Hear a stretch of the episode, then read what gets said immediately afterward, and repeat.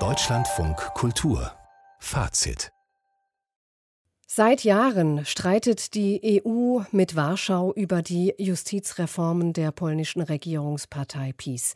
Was die polnische Regierung stets damit zu beschwichtigen versuchte, es handele sich bei der Kritik nur um Missverständnisse. Doch jetzt hat auch der Europäische Gerichtshof entschieden, dass Polen mit einem zentralen Teil seiner Justizreform gegen EU-Recht verstößt. Da geht es zum Beispiel um Fragen der Unabhängigkeit und Unparteilichkeit der richterlichen Kammern. Die polnische Regierung scheint dies aber immer weniger zu kümmern. Man wolle künftig vorrangig nach den eigenen Regeln spielen und nicht nach denen der EU. Ja, driftet Polen da langsam aber sicher raus aus der Europäischen Union, habe ich Rita Süßmuth vor der Sendung gefragt, Präsidentin des Deutschen Polen-Instituts und Vorsitzende des Vorstands der Deutsch-Polnischen Wissenschaftsstiftung. Guten Abend, Frau Süßmuth. Guten Abend. Wie schauen Sie denn auf die Entwicklungen in Polen? Wenn Sie mich fragen zu dem Urteil, was im EuGH jetzt festgelegt worden ist, von diesen Grundsätzen können wir nicht abweichen. Es geht nicht etwa die Eigenart der Polen zu verkleinern, aber in diesem Verbund europäischer Gemeinschaft brauchen wir gerade eine Rechts- und Wertegrundlage, die alle, die dort Mitglieder sind, auch verbindet. Ich bin seit Jahren in Polen engagiert. Ich bewundere es, dass nach dem, was 33, dann insbesondere 39, 45 passiert ist, wir so viel Annäherung und Zusammenarbeit gefunden haben. Und Deswegen geht es für mich um die Frage, wie führen wir eine Diskussion intensiv miteinander nach Lösungen suchen. Jetzt wird ja schon sehr lange diskutiert, anscheinend nicht besonders fruchtbar.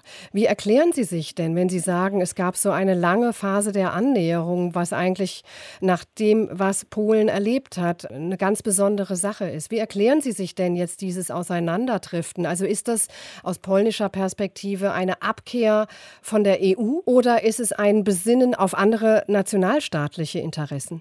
Ich denke mal einen ersten Punkt, dass es sehr unterschiedliche Entwicklungen gibt, West- und Ostpolen.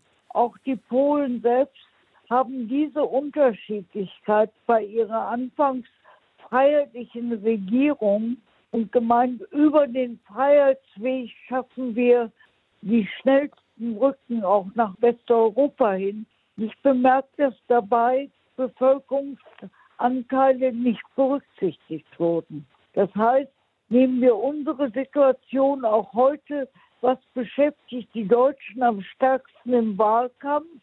Zusammenhalt und regionale Ungleichheiten.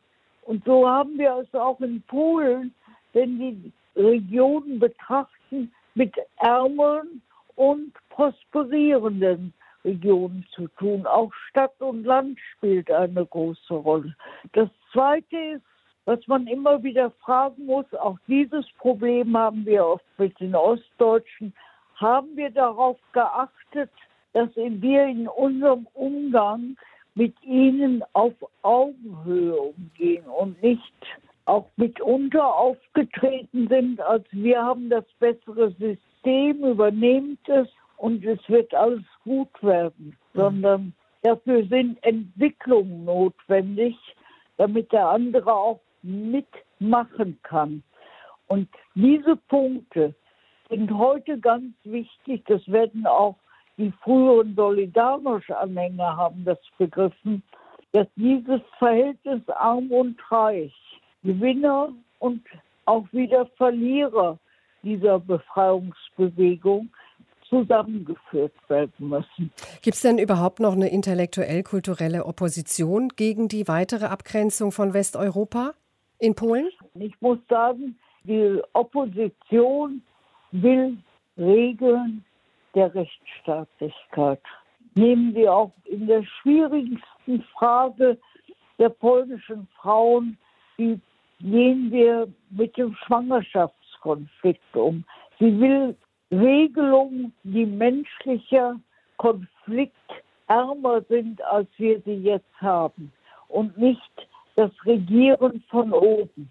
Und das gilt es auch bei den Rechtsfragen, bei den Richterfragen, dass es mitunter populäres, nationalistisches, parteipolitisches Abgrenzungen gibt, die mit der Effizienz des Rechtes wenig zu tun hat. Ich wiederhole noch einmal, im Umgang muss beidseitig darauf geachtet werden, dass wir auf Augenhöhe Problemlösungen suchend und klärend miteinander reden, auch unterschiedliche Standpunkte haben, aber uns nicht auseinander dividieren und das Europäische wieder verlieren. Europa wird nur stark sein in der Auseinandersetzung mit den heutigen Großmächten, wenn wir unsere alte Leistungswertkapazität und Solidarität miteinander teilen.